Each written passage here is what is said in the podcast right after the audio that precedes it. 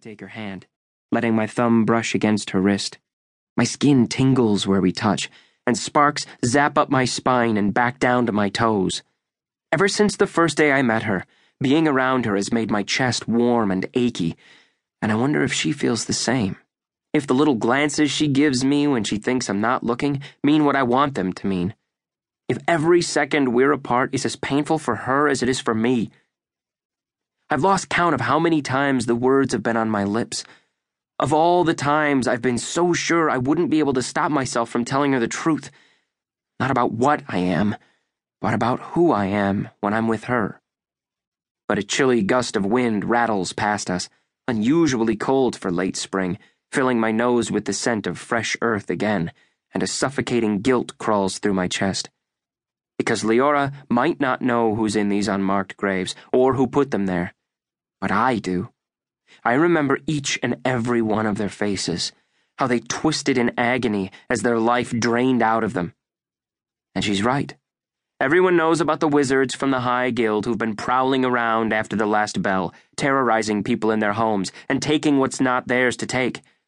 The monarchy sanctions their late night visits, turning a blind eye to the cruelty they inflict on innocent people. Everyone might know about the wizards' crimes but no one has the means to fight back.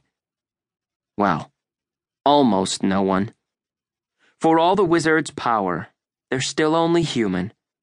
It's so easy for them to lose track of one of their own in the dark, of a partner they thought was just behind them. They never notice one of their brethren slipping off into the night without a sound. Except sometimes there's a sound. Sometimes I'm not quick enough and they get a chance to scream. It's blood curdling and beautiful, the only beautiful thing about them. I shouldn't feel that way. I shouldn't like hurting them, even if they deserve it, and I know exactly what that makes me. Not just a murderer, but a monster. And I don't want to be either of those things, but it doesn't change the fact that I need to be. I suck in a breath and focus, trying to picture the faces of all the wizards I've killed. Of course, I don't know what her father looks like, but I imagine a middle aged man with her blue eyes and the same color hair, a deep reddish brown, and maybe the same thin nose that gets wider at the end. I saw a charcoal drawing of her mother once, and her nose didn't resemble Leora's at all, so I picture Leora's on this image I'm conjuring up of her maybe father and search my memory for a match. I'm sure he wasn't one of them, I tell Leora holding her arm steady as she climbs a couple of rock steps, slippery with mud. And I am. Pretty sure, anyway. Wouldn't I know if I'd murdered the father of the girl I love? Wouldn't I just know somehow? She pauses once we're both at the top, closing her eyes and leaning toward me a little, like she's going to lean into me and let me hold her, like she wants me to and I feel warm all over, and I move my arms just a little, just enough to invite her closer.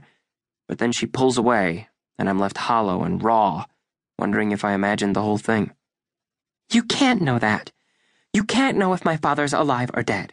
She turns and stalks off toward the mausoleum. She doesn't know that I can know that.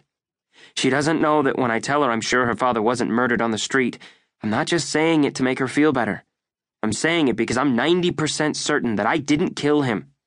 Okay, 85%, but that's still a pretty good chance that he's alive. Leora, wait! I hurry to catch up with her, the light from her lantern casting exaggerated shadows across the graveyard. Her footsteps crunch against fallen pine needles, reminding me that we're not supposed to be here. Father Moores might forgive her for trespassing, given that she's visiting her mother's ashes but he won't forgive me for escorting her here in the middle of the night. Even if there's no way she could know that I had a hand in putting those wizards in their graves. Two hands, actually, and a knife. He'd still say it was careless.